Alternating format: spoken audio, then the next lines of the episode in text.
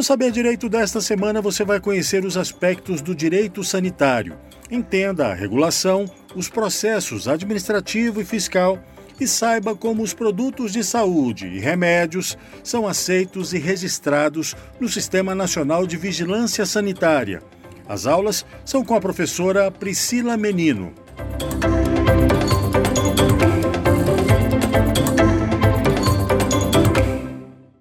Olá a todos, sejam muito bem-vindos de volta ao nosso curso de Direito Sanitário.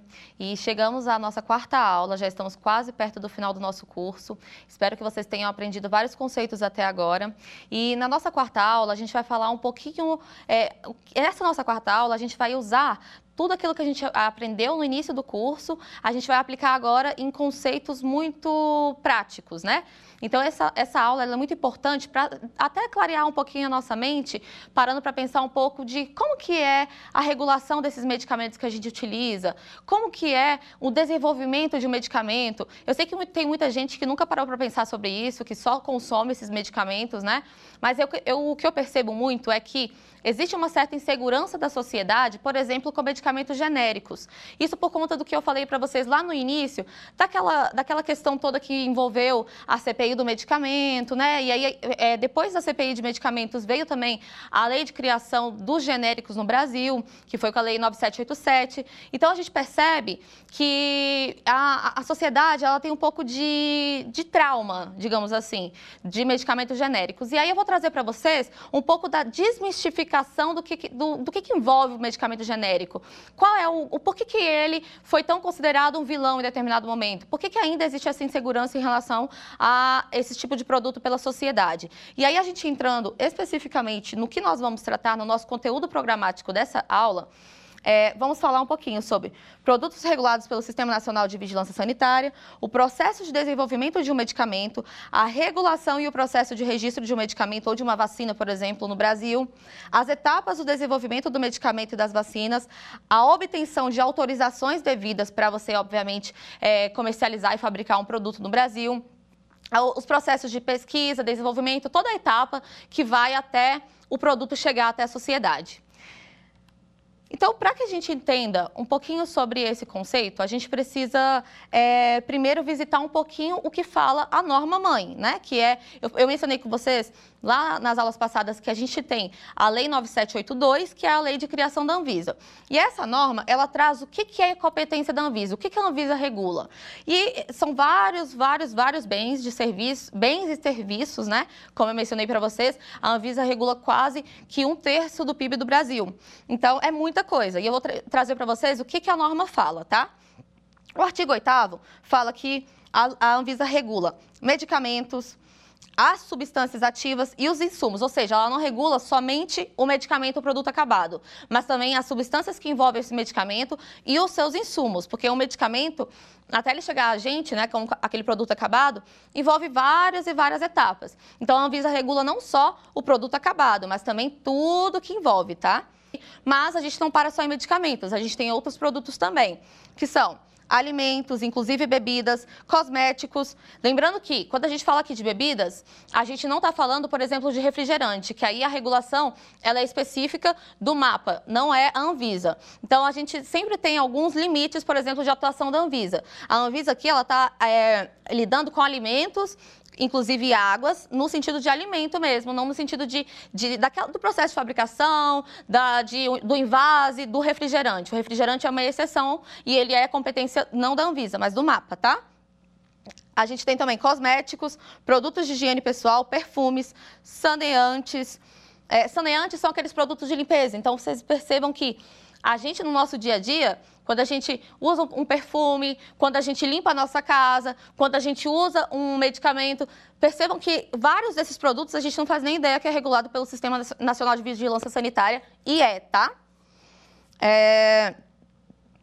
Imunológicos, equipamentos e, e materiais médicos hospitalares, odontológicos e hemoterápicos, órgãos e tecidos humanos, radioostópicos para uso diagnóstico em vivo, radiofármacos, cigarros, cigarrilhas, charutos e, e qualquer fumígero, é, quaisquer produtos que envolvam a possibilidade de risco à saúde, obtidos através de engenharia genética, por outro procedimento ou ainda submetidos à forma de radiação. E ainda, é, além de tudo isso que eu mencionei para vocês, que, já fala, que a gente já percebe que é muita coisa, por exemplo, ela, ela lida com aqueles produtos que a gente usa, por exemplo, para é, higiene pessoal. É, a, Anvisa, a, Anvisa, regula principalmente aqueles produtos também, que são aqueles equipamentos que a gente vai para fazer raio-x, é, aquele contraste que usa também para verificar alguns órgãos internos nossos. Tudo isso é regulado pelo Sistema Nacional de Vigilância Sanitária. Só que não para por aí. Por quê? Porque a norma ela teve o cuidado de não ser um, um rol taxativo. Ele é um rol exemplificativo. Por quê? Porque a gente sempre vai proteger a saúde da população. Então, podem existir, eventualmente, com o advento da tecnologia, de inovação tecnológica, enfim, de várias, vários fatores que a, que a sociedade vai descobrindo ao longo do tempo, a, a norma ela não pode ser fechada. Ela tem que regular alguns outros é, bens ou serviços que impactem diretamente na saúde da população. E para isso a gente percebe que existe uma autorização na Lei 9782 falando que alguns demais produtos que entender que pode ter impacto na saúde, eles podem é, e devem ser regulados pela Anvisa. Eu vou dar um exemplo para vocês prático que aconteceu é, em um caso de um cliente nosso no escritório. A gente teve um caso de um cliente que ele produz é, lenços de papel, né? Que é para limpeza, é, é, é, como se fosse um, um lenço umedecido. E aí, esse lenço umedecido, depois que veio a pandemia, ele percebeu que esse lenço ele é um, um lenço antisséptico, né? É praticamente um saneante. Só que ele era considerado como um cosmético. Então, ele foi notificado como cosmético, seguiu a legislação de cosmético. Só que quando veio a pandemia, esse cliente falou assim: não, ele, esse meu produto, eu tenho estudos que dizem que ele pode também ser utilizado para limpeza de, de, de, de, mesa, de, de é, qualquer tipo de, de material, né? Então a gente pode, por exemplo, utilizar esse produto para limpar o volante, pode utilizar esse, esse produto para usar, para limpar, por exemplo, a, a, a mesa que eu estou trabalhando, para evitar que tenha contágio, enfim, do, do, do Covid-19, por exemplo. E aí a é, empresa foi, a, acabou sendo surpreendida com uma determinação de recolhimento da Anvisa de todo e qualquer lote desse produto, por conta que ela entendeu que esse produto não tinha registro. Por quê? porque ele foi considerado como é, saneante pela Anvisa e ele tinha registro como cosmético. Então vejam que a Anvisa entendeu que ele devia seguir uma outra legislação em que pese ele tenha é, é, o registro em uma outra categoria. Então, a gente percebe que esse caso, por exemplo, é um caso de um conflito aparente de normas, né? É um caso é, do que a Anvisa nomeia de produtos de fronteira, que são produtos que estão muito próximos em uma categoria, ou seja, de cosmético, mas também está muito próximo de outra categoria, ou seja, de saneante. E aí a gente acaba tendo que sempre é, recorrer aqueles princípios que eu mencionei para vocês é, na, em alguma, uma aula passada, né? A gente falou, por exemplo, do princípio da razoabilidade, da proporcionalidade, do interesse público, que é o quê? É a gente procurar sempre buscar a saúde da, da população, proteger essa saúde pública. Então, veja que esse produto, se esse produto ele tem estudos que demonstram que é um, um produto que atende àquela finalidade pretendida, é uma questão de nomenclatura, né? Ele tem aqueles estudos, ele tem tudo aquilo. Então, a, a Anvisa poderia, por exemplo, mandar uma exigência para essa empresa falando: olha, eu vi que você está é, notificado como cosmético, mas eu também vi que esse produto ele está auxiliando nesse momento de pandemia no sentido, no sentido de ser um agente antisséptico, por exemplo. E aí, o que, que ela pode fazer? Falar assim: eu estou vendo que você está em uma categoria diferente, então apresente essa documentação também para a saneante, porque você também está me auxiliando a controlar essa pandemia.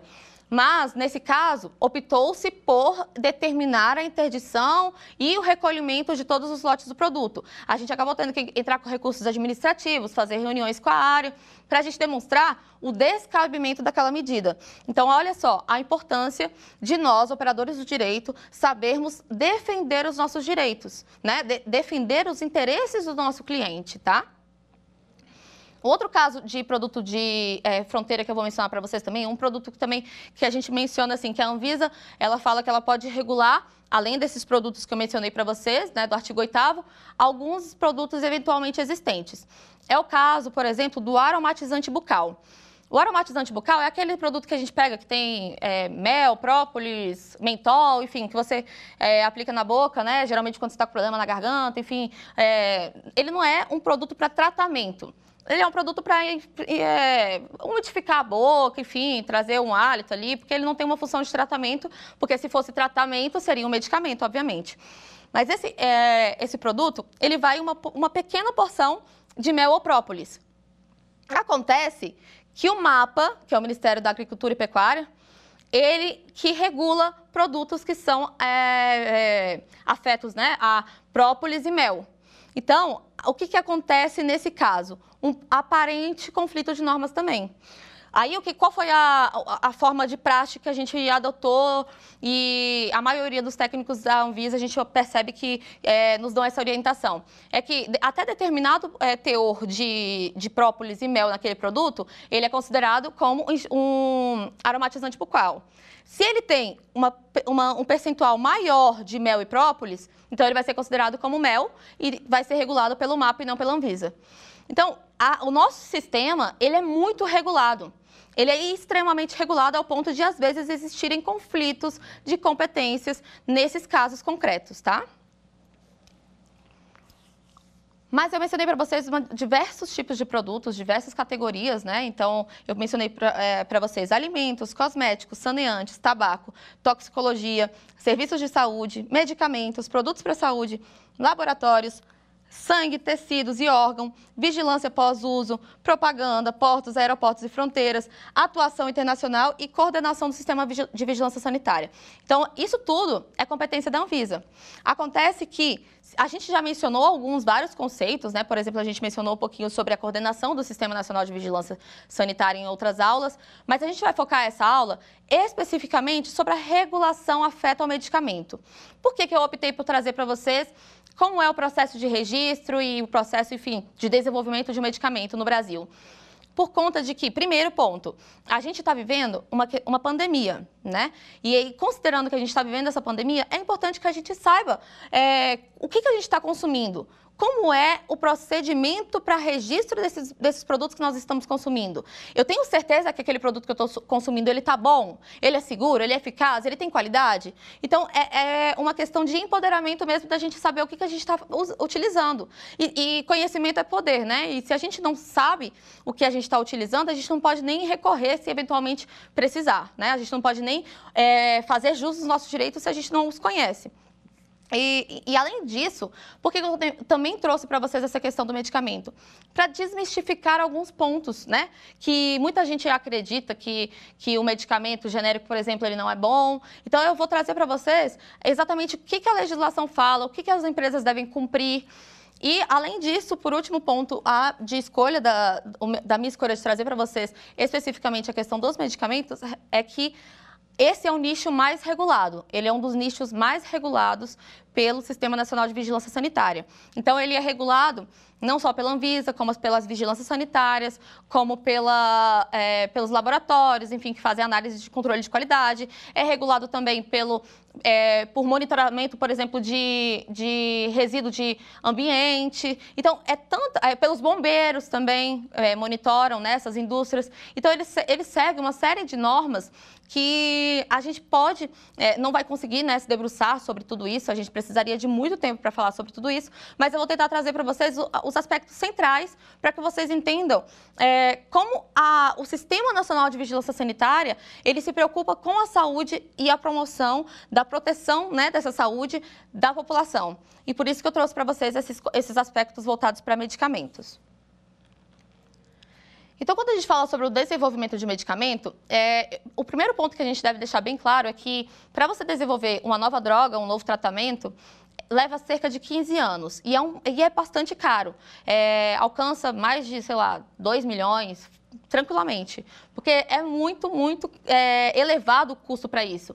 São várias etapas cada etapa ela envolve muita coisa. Existem tratamentos é, que chega a casa de bilhões só nessa etapa de desenvolvimento. E vejam que esse desenvolvimento ele ainda é uma atividade de risco porque você não sabe se você de fato vai chegar lá no final e o seu medicamento ele vai é, ser realmente registrado. Por quê?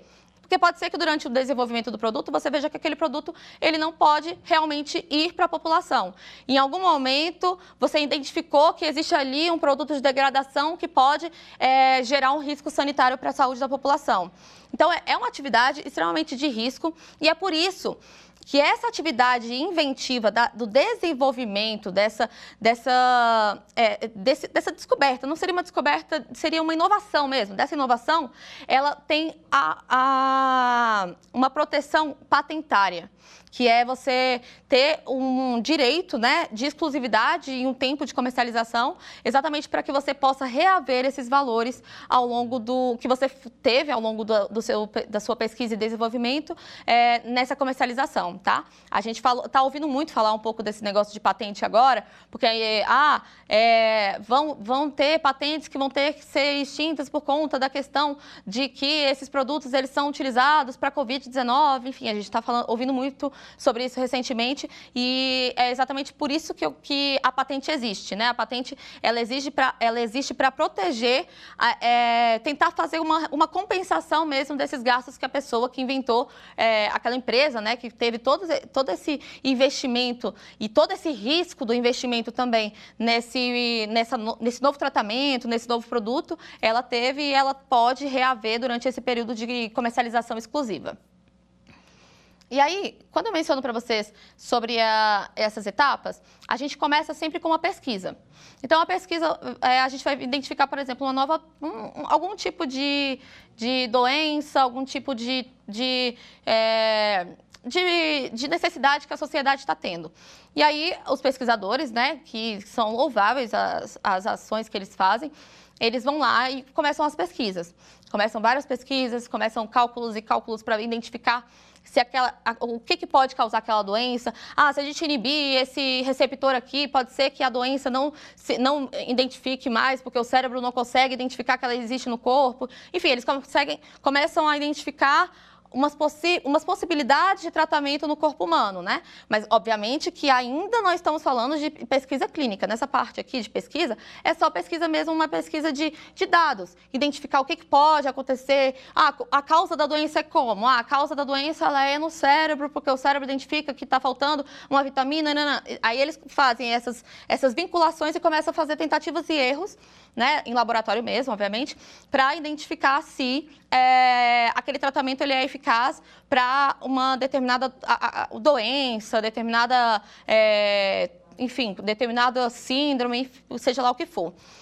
E depois da pesquisa, vem a etapa dos estudos não clínicos. Os estudos não clínicos, eles são feitos in vitro, né, dentro do laboratório, estudos de, é, estudos de bancada, enfim, é, dentro da, da própria empresa e depois eles passam para uma etapa também de estudos em animais. E aí eles começam a perceber, ah, não, isso aqui realmente está dando efeito. Não, isso aqui teve uma melhora significativa. Não, esse aqui, esse grupo aqui não teve. Ah, não, então a gente vai, vai, vai fazer alguns ajustes. É uma, é uma, uma atividade que ela exige é, que a pessoa vá mesmo tentando e buscando ali, porque ela não tem certeza de que aquele tratamento ele é eficaz, é, passando, por exemplo, dos estudos in vitro para os estudos em animais.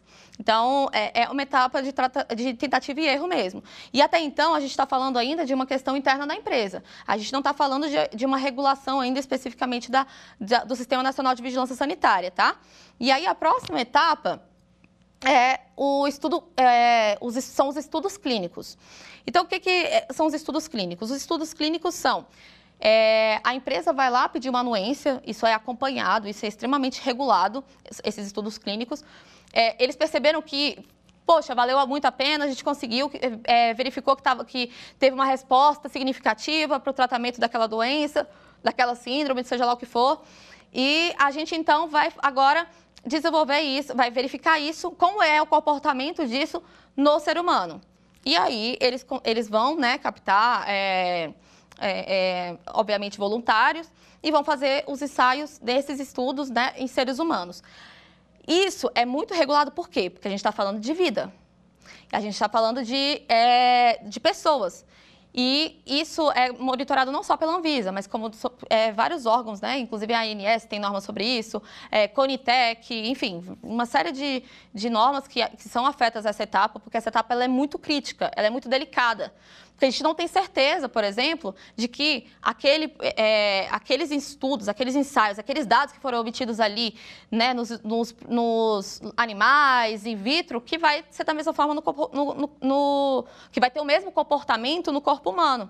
Porque o corpo humano ele é uma incógnita. E ainda tem a questão de ter uma variação de acordo com a etnia, de acordo com a questão da, da, do próprio metabolismo da pessoa. Então, é uma série de variáveis mesmo. Vejam que a gente está falando aqui de incertezas. Porque Percebam que aqui no Brasil a gente tem uma população muito variada, mas em determinados lugares tem pessoas com, com genes muito parecidos, né? Aquela, com aspectos físicos muito parecidos. Tanto é que a, a gente costuma mencionar nessa área que aqui o Brasil é o paraíso para fazer estudo clínico, porque a gente tem todo tipo de, de, de etnia, a gente tem é, uma variedade enorme de pessoas, né? De tipos de pessoas mesmo, de tipos físicos, de tipos genéticos. Então, é muito bom quando faz aqui no Brasil por conta disso, né? A gente sabe que a nossa, a nossa variedade é muito grande por conta de que a gente tem uma, uma influência externa muito grande e, e isso tudo impacta no resultado do estudo, porque acontece que às vezes o estudo pode estar um pouco pouco induzido, assim, um pouco, um, um pouco é, prejudicado, exatamente porque foi é, feito em uma população muito específica. Então, por exemplo, ah, pode ser que em pessoas que são albinas, não, o, aquele, aquele determinado produto, aquele determinado tratamento, não é, tem a mesma reação, não tem a mesma, é, o mesmo é, comportamento que vai ter, por exemplo, em um negro ou que vai ter, por exemplo, em um pardo, porque a, o, o, organismo das, da pessoa é diferente e isso tudo é ponderado nesses estudos clínicos e, inclusive, isso, esses dados todos eles são sempre levados às, às, aos órgãos né, que fiscalizam essas, esses estudos. Então, depois dessa parte dos estudos clínicos, desses, desses estudos que foram conduzidos, né, e depois de toda essa incerteza, é montado o dossiê. E esse dossiê ele é submetido para a Anvisa. A Anvisa vai analisar se de fato aquele produto, aquele tratamento ali que é pretendido, ele pode ser registrado. O que, que significa o registro sanitário? Significa uma autorização expressa da administração pública falando, olha, eu analisei esse produto aqui e esse produto ele é seguro, ele é eficaz e ele possui qualidade. Portanto, pode ser comercializado amplamente. É óbvio que existem produtos que, é, é, que possuem uma venda livre, então você pode comprar como pessoa física amplamente lá na farmácia, como aqueles produtos que são isentos de prescrição ou que a gente também chama de OTC, né, no, no termo em inglês e como paracetamol, dipirona, enfim, são esses produtos com risco sanitário mais, mais baixo. Mas tem produtos também que você não pode comercializar, não pode é, ir com, é, comprar esse produto na farmácia diretamente. Como, por exemplo, o produto que, é, que exige a retenção da, da receita, que são aqueles produtos que são regulados pela portaria 344. É, e são produtos que, são, que têm uma possibilidade, por exemplo, de dependência. É, como, por exemplo, são produtos que são geralmente vinculados para é, ansiedade, são antidepressivos, são esses produtos mais é, que devem ter seu, a sua venda realmente controlada.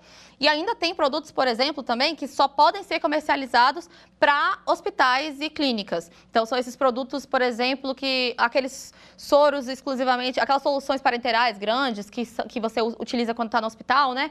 Esse tipo de produto ele também só pode ser comercializado para hospitais. Então, eu, como pessoa física, por exemplo, não posso ir lá na farmácia e falar, não, eu quero comprar, por exemplo, um uma glicose 10%. A, é, dependendo né, da, da, apresentação do produto que a indústria tem, eu não posso comprar. Porque é, se for um produto que é de comercialização exclusiva para hospitais e clínicas, eu, como pessoa física, não posso comprar. Tá? Então, é, essa fase de comercialização, é, essa fase de registro, ela é necessária para que você possa colocar o produto no mercado. Caso você coloque um produto no mercado que seja regulado pelo Sistema Nacional de Vigilância, Vigilância Sanitária e esse produto não tenha registro, você está praticando um crime que é considerado crime hediondo, como eu mencionei em outras aulas. Então, isso é um crime, responde não só, por exemplo, a pessoa é, jurídica, mas também o responsável técnico e o responsável legal daquela é, empresa. Eu sempre falo isso e eu percebo que os nossos clientes eles ficam bem preocupados quando eu menciono que essas, é, essas ações elas podem impactar na vida pessoal da pessoa, né? É, é, é, porque o que, que, acontece? Quando você tem uma pessoa jurídica, a gente, é, a gente percebe que existe uma falsa ideia de que você está ali protegido naquela pessoa jurídica. Mas acontece que, é, nesse caso, por exemplo, de comercialização de, de medicamentos, de produtos regulados pelo Sistema Nacional de Vigilância Sanitária, a, essa pessoa jurídica transcende para a pessoa física, que é o responsável técnico e o responsável legal. Então, eu já vi casos, por exemplo, de uma indústria que implementou Mudanças pós-registro, que são mudanças que devem ter é, uma anuência da Anvisa para você implementar dentro da sua fábrica, e é, ele implementou sem autorização da Anvisa. E aí a Anvisa mandou um ofício para o Ministério Público, o Ministério Público mandou um ofício para é, pessoa física, pessoa jurídica, então foi para a pessoa jurídica da empresa e para o responsável técnico responsável legal, para responder sobre aquele caso que foi uma alteração de pós-registro que não estava autorizada. Então, percebam que isso é extremamente relevante e isso é extremamente sério. Quando você tem uma empresa que atua nessa área ou você tem um cliente que está te procurando sobre isso, é muito importante que você saiba esses conceitos. Por quê? Porque se você não souber, você pode estar cometendo um crime sem nem ter conhecimento disso. E mais, é um crime hediondo, é um crime considerado hediondo, tá? E depois dessa, dessa fase que a gente tem da, do, do registro e da comercialização efetiva do produto, acabou aí? Não, não acabou aí. Agora a gente tem a fase de monitoramento pós-mercado. Então a Anvisa e a, os órgãos né, que compõem o Sistema Nacional de Vigilância Sanitária, eles monitoram sim posteriormente à obtenção do registro sanitário.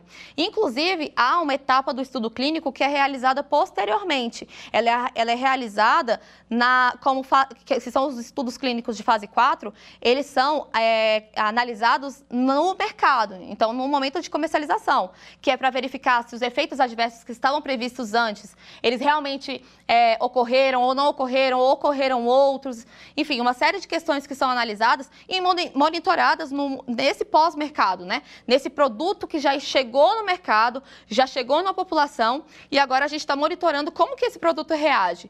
Porque a, acontece, por exemplo, de a gente ter alguns produtos, é, anualmente são feitos vários lançamentos de produtos. E acontece de você ter alguma reação, por exemplo, adversa, que não estava estabelecida em, em, bula, ou que você percebeu que é, te deu algum, alguma questão que você achou um pouco estranho, que você não conseguiu identificar se foi do medicamento ou não, e aí você pode relatar isso para a indústria, a indústria vai verificar e a, e a, Anvisa ela tem conhecimento desses dados também. E não só a indústria é obrigada a, a, a informar isso também, mas existem outros órgãos que monitoram esse mercado, como, por exemplo, os hospitais, a, a rede Sentinela também, que cuida disso. Então, é um, é, é um arcabouço né, muito amplo de monitoramento do produto no, no pós-mercado. Então, a gente falou um pouquinho das fases desse produto, das fases desse medicamento, né? Antes de ser comercializado até a sua comercialização. Então, só recapitulando um pouquinho. A gente tem a pesquisa, depois da pesquisa, a gente tem o desenvolvimento pré-clínico, que a gente tem os testes de in vitro, tem a farmacodinâmica, farmacocinética, toxicologia, e depois a gente vai para o estudo clínico, fase 1, 2 e 3. Depois a gente tem a fase do registro, e finalmente a gente tem a fase do, é, de estudos clínicos fase 4, que é a fase pós-registro. Lembrando que a gente está falando esse caminho todo aqui para produtos que são considerados medicamentos referência ou medicamentos novos. A gente não está falando. Quando a gente fala, por exemplo, de medicamento genérico ou similar, eles não seguem, por exemplo, essa questão da pesquisa clínica, por conta de que, é, logicamente, se ele é um medicamento genérico, ele é genérico porque já existe um medicamento novo ali, um medicamento referência. Então, ele não precisa fazer essa, essa parte de pesquisa, porque essa parte de, pesquisa ela já foi feita pela, pelaquela indústria que detém o registro do referência.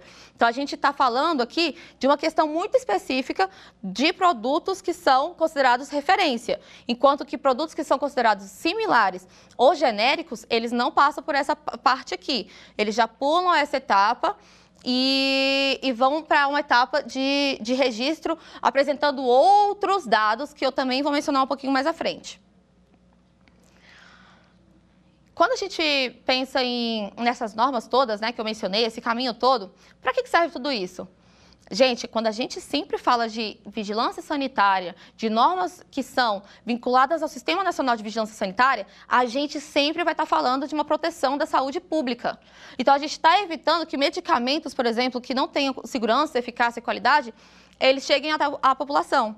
A gente está levando para a população elementos mínimos, falando, olha, eu analisei esse produto aqui e esse produto ele realmente serve para o que ele está falando que, que serve. Então pode tomar que a sua dor de cabeça vai passar, pode tomar que o seu tratamento, por exemplo, para, sei lá, a Covid ou seja lá o que for, para infecção que você está na, na, garganta, vai te ajudar. Então, óbvio que a gente sabe que existem é, é, excepcionalidades, mas a rigor, o tratamento ele, ele deve funcionar por quê? Porque você está tomando o medicamento, você está consumindo o produto que ele passou por uma série de etapas e verificou-se que ele possui a segurança, eficácia e qualidade e, portanto, ele pode ter o acesso até você.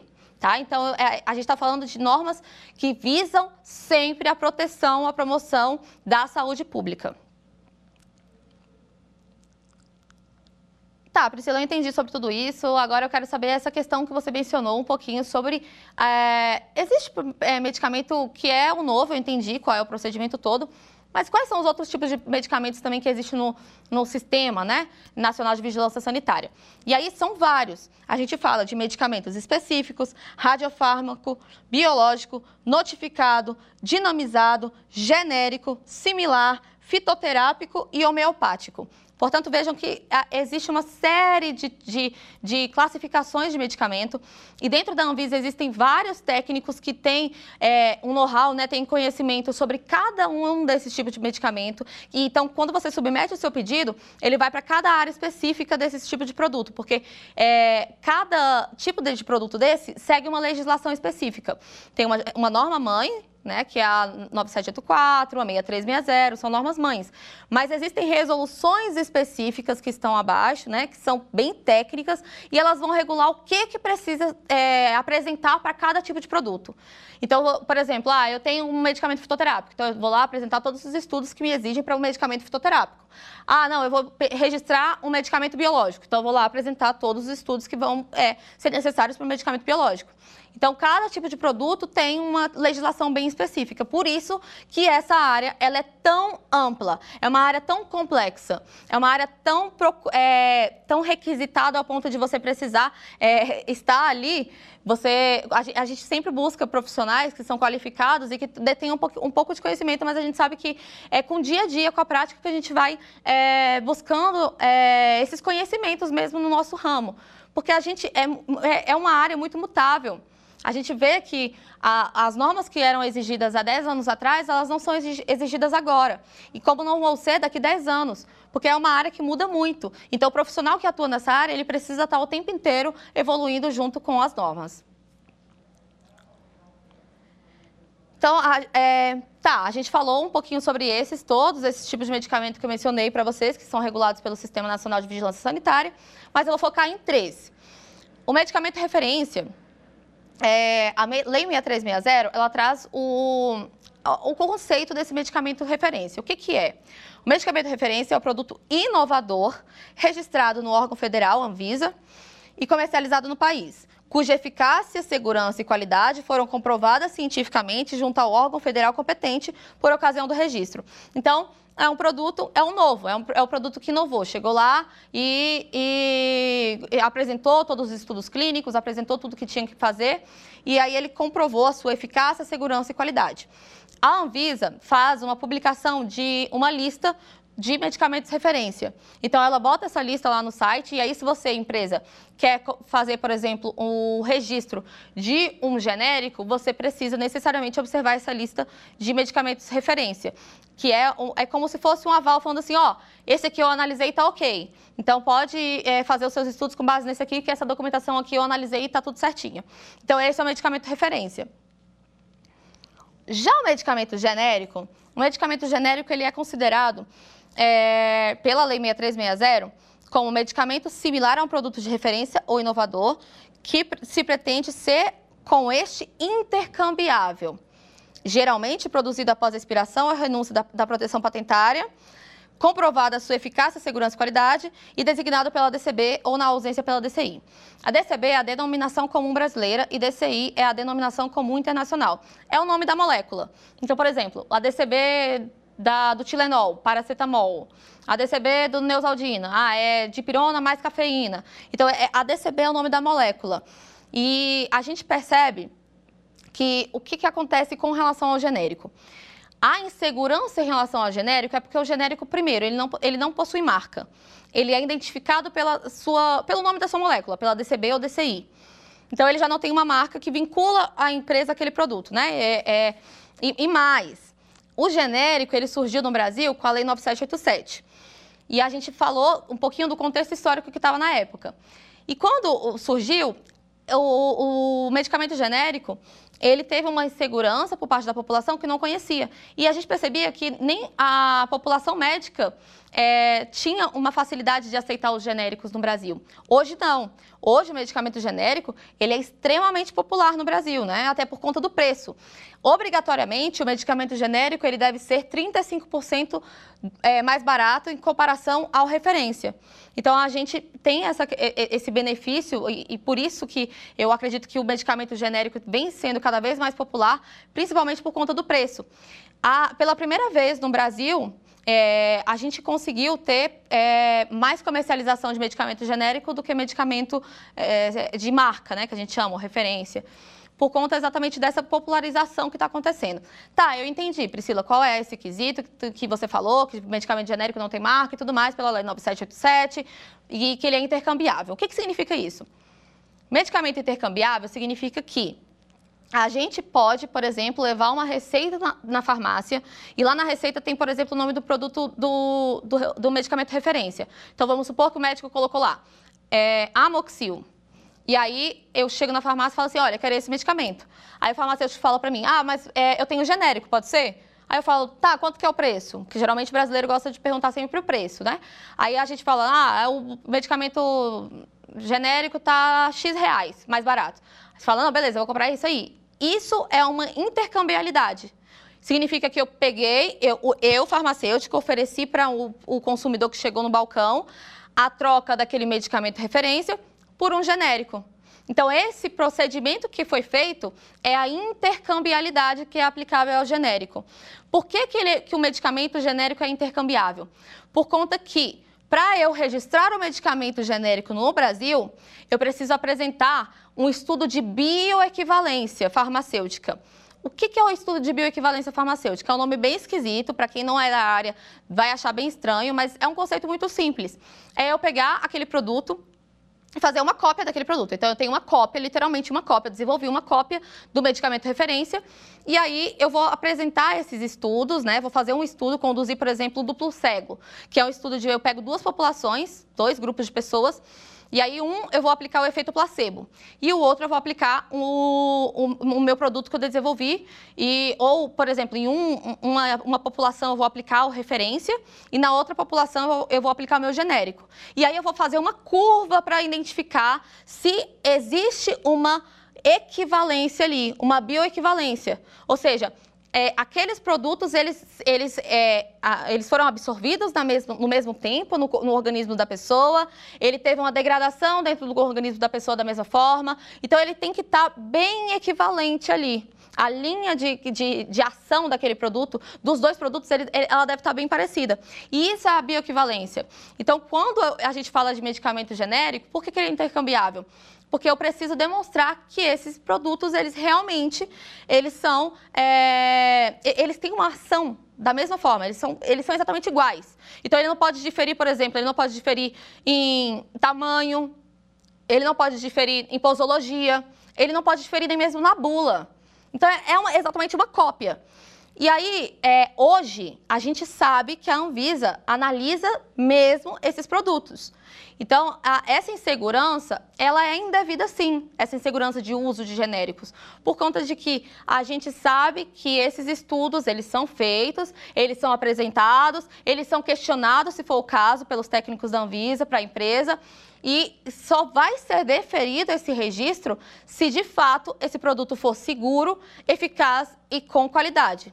Então, percebam que a gente tem sim um novo cenário regulatório, diferente de quando era, por exemplo, a Secretaria Nacional de Vigilância Sanitária, que era um outro contexto, era uma outra situação, onde a gente tinha, por exemplo, produtos que eram muito cartorais, né? É, aqueles, aqueles é, produtos que eram só papel. A Anvisa não ia lá fiscalizar, a Anvisa não ia lá em loco para verificar se a empresa tinha certificado de boas práticas, que é uma exigência mínima, se ela tinha autorização de funcionamento, que é outra exigência mínima, se ela tinha uma licença sanitária também, que é exigência mínima. Então, se ela tinha tudo isso, é, a Anvisa, às vezes, ela nem não tinha conhecimento porque era tudo muito papel mesmo, né? E hoje não. Hoje a comunicação ela é instantânea, ela ocorre, a Anvisa questiona o setor o tempo inteiro sobre questões que não ficou tão claro naquele dossiê. Se for o caso, ela exara notificações de exigência para que a empresa esclareça ou complemente alguma coisa. Então, é, a gente sabe que é sim é, um tipo de produto que é sim muito fiscalizado.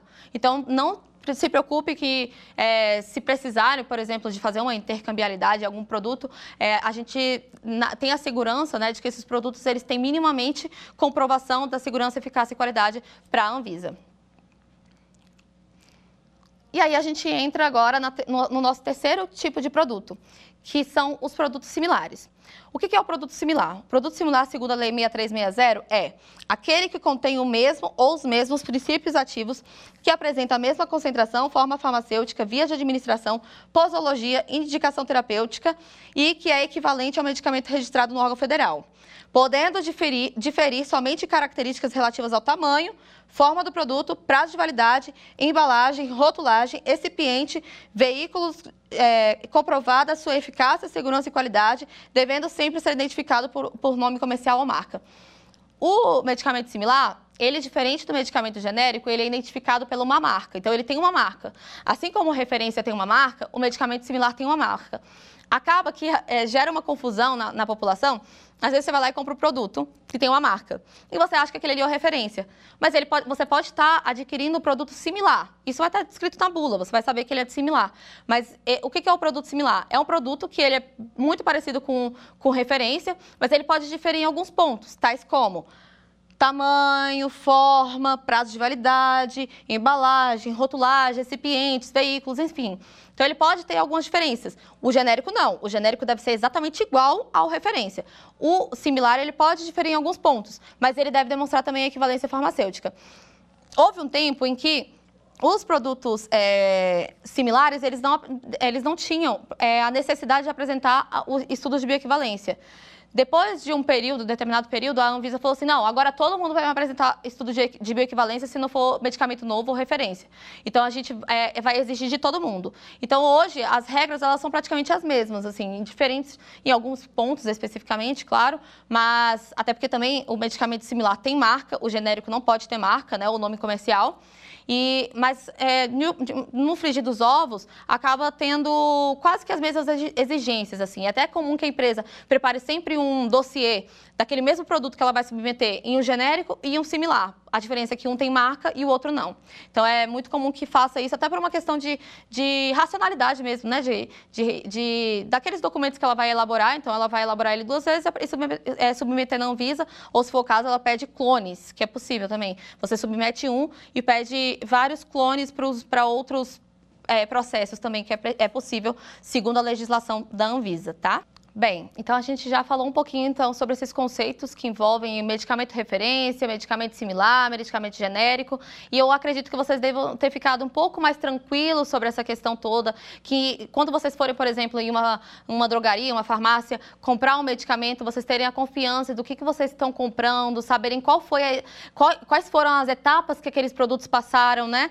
É muito. Eu, eu, é, eu vou trazer para vocês só um, a título de, de complementação mesmo de tudo que a gente mencionou que é, é, muito comum que durante esses desenvolvimentos desses produtos ainda possa existir desenvolvimento né, de, de segundo uso. O que, que é isso? São produtos que eles foram desenvolvidos inicialmente para algumas questões.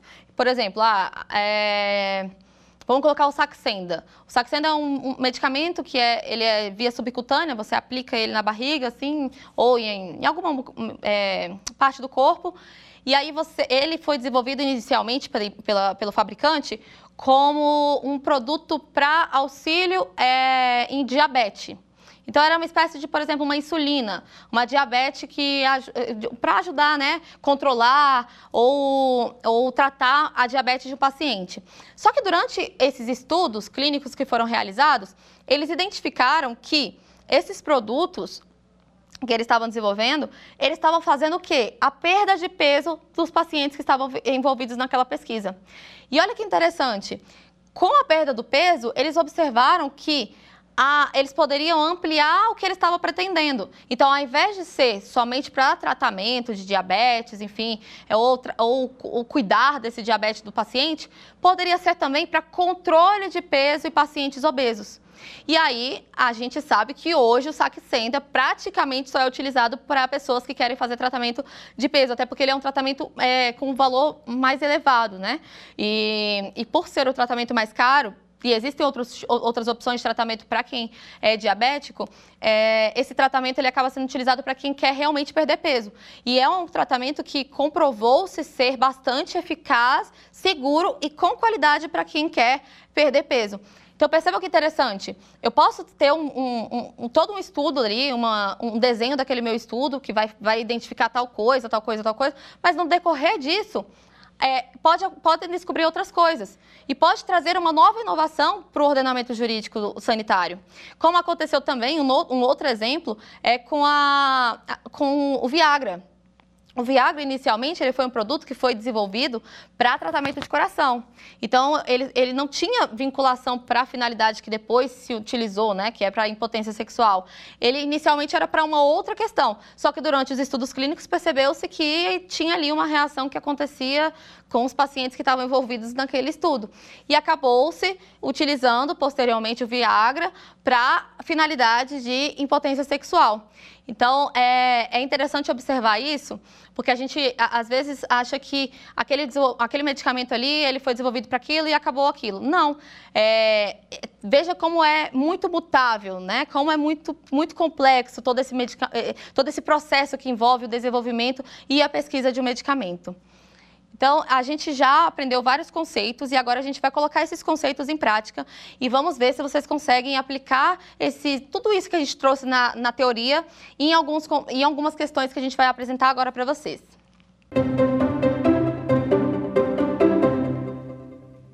Indique a afirmativa incorreta. Para se comercializar medicamentos no Brasil, deve haver elementos mínimos, tais como autorização de funcionamento e alvará sanitário. Letra B.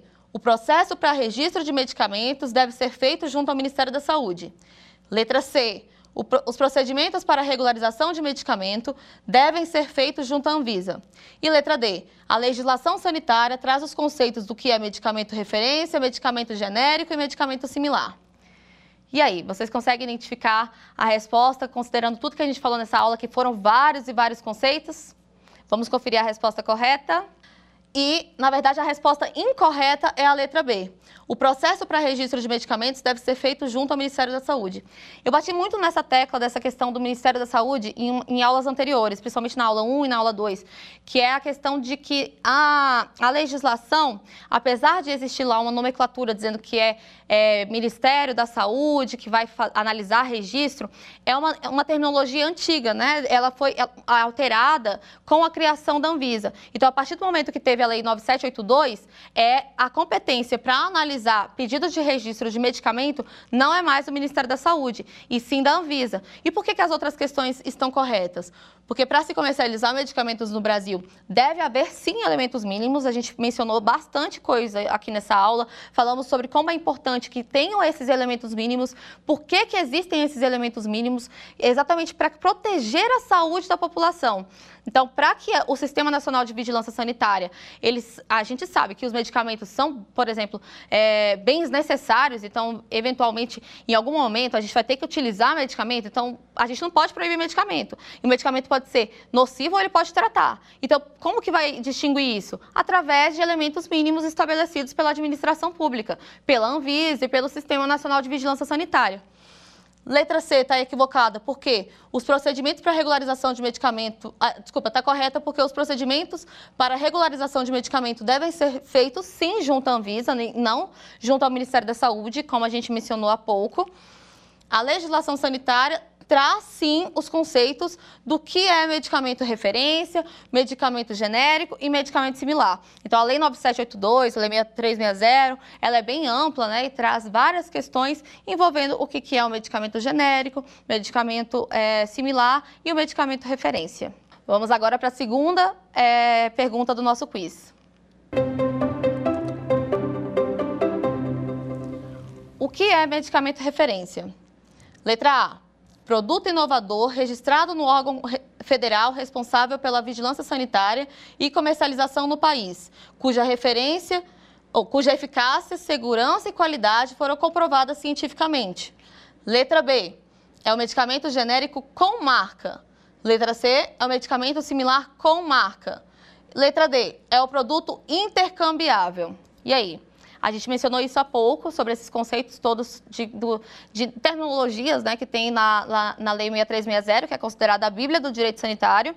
E eu acho que deve estar bem fresquinho na memória de vocês. Vamos conferir a resposta? Letra A. Medicamento referência é o produto inovador registrado no órgão federal responsável pela vigilância sanitária e comercializado no, no, país, cuja eficácia, segurança e qualidade foram comprovadas cientificamente. Então, ele não é o genérico, ele não é o similar e ele não é um produto intercambiável. Na verdade, ele até pode ser considerado intercambiável, mas na verdade, quem é intercambiável é o genérico, né? O genérico que pode ser intercambiável com o medicamento referência. Mas o medicamento referência, ele é o que é inovador no ordenamento jurídico. É aquele que chegou no ordenamento jurídico, comprovou através de pesquisa clínica, através de todo aquele desenvolvimento, todo aquele, aquele processo que eu mencionei para vocês no início, ele passou por tudo aquilo e falou, não, o meu produto ele possui segurança, eficácia e qualidade. E aí a Anvisa analisou e falou: não, concordo com você. Tem segurança, eficácia e qualidade, pode comercializar. Então, esse é o medicamento referência segundo o ordenamento jurídico sanitário. Agora a gente vai conferir a nossa última questão do, da nossa aula de hoje.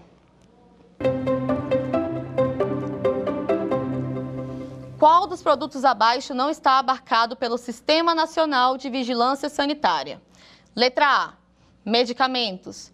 Letra B, vacinas afetas a Covid-19. Letra C, cosmético. Ou letra D, refrigerante. Bem, se vocês é, observaram durante o decorrer da aula toda, eu acredito que vocês devem ter a resposta já dessa, dessa pergunta, né? Eu acredito que seja uma pergunta bem tranquila para vocês responderem. Vamos conferir a resposta agora. E a resposta é a letra D. Por quê? O refrigerante, como eu mencionei para vocês é, no início da aula, ele é regulado pelo mapa. Então, ele não é regulado pela Anvisa. A Anvisa não dispõe de normas que regulam a fabricação, comercialização, invase, enfim, todo esse procedimento que envolve é, a indústria de refrigerante. É, por outro lado, a, o Sistema Nacional de Vigilância Sanitária, ele regula, sim, medicamentos, vacinas, regula, assim, cosmético. A gente está ouvindo o tempo inteiro falar na mídia é, a questão das vacinas é, para proteção, né, para prevenir a Covid-19. E toda vez a gente vê é, mostrando lá a sede da Anvisa, mostrando algum servidor da Anvisa, mostrando o gerente geral de medicamentos ou o diretor-presidente da Anvisa falando lá que tá, como é que está o status das vacinas, como é que está o status de pedido de registro, ou como é que está o status de, de, importação, enfim, tudo isso.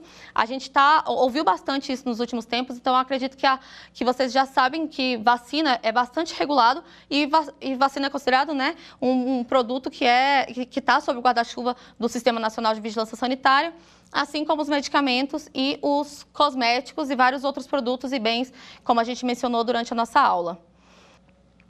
Bem, então é, eu acredito que vocês devam ter acertado todas as, todas as questões que foram apresentadas no nosso quiz, porque a gente foram assuntos que a gente abordou durante a nossa aula e durante todo o nosso curso. Eu acredito que sejam questões que ajudem bastante vocês no dia a dia, até ouvir notícias e conseguir interpretar essa notícia de uma forma mais correta, mais adequada, entender é, que o dia, de, o dia a dia de vocês é bastante regulado pelo Sistema Nacional de Vigilância Sanitária e às vezes a gente, a gente nem percebe isso, a gente nem tem ideia disso. Eu costumo mencionar que esse assunto do direito sanitário, ele tem uma proporção que veio sendo tomada de uma forma muito mais considerável depois da Covid-19. Porque até então, muita gente não sabia nem onde era a Anvisa, nem o que, que era a Anvisa. Exatamente por conta de que era um assunto que as pessoas não se importavam tanto. É, e, e, vejam que a vigilância sanitária ela é um assunto tão relevante que ela impacta na nossa é, saúde o tempo inteiro. E, e, se a gente não tiver condições de vigilância sanitária adequadas, com saneamento, com é, também é, medicamentos seguros, com serviços de saúde seguros, com é, acesso à saúde de uma forma segura, a gente acaba é, tendo uma qualidade de, vi de, vida muito, muito ruim. Né? Então, é, esse assunto ele é bastante relevante por conta disso, porque é um assunto que a gente não fazia ideia, eu acredito que muita gente nunca deva ter tido é, contato, não é uma matéria que seja comum em universidades, por exemplo. É muito mais comum quando a pessoa atua nessa área. Ou, por algum motivo, conhece alguém que, a, que trabalha em um laboratório farmacêutico, enfim. É, eu já, já vi colegas de, de, de, universidade que nunca tiveram contato com essa matéria. Então, eu espero que vocês tenham é, aprendido todos esses conceitos. Eu sei que, é, que tem bastante novidade nesses assuntos todos e apliquem isso no dia, a dia, no dia a dia de vocês. Muito obrigada por terem acompanhado até aqui. Eu espero contar com vocês na próxima aula. Até amanhã. Um abraço. Quer dar uma sugestão de tema para os cursos do Saber Direito? Então mande um e-mail para a gente, saberdireito.stf.jus.br ou entre em contato por WhatsApp. O número é esse que aparece na tela. Você também pode acompanhar as aulas pela internet. Acesse tvjustiça.jus.br ou nosso canal no YouTube, TV Justiça Oficial.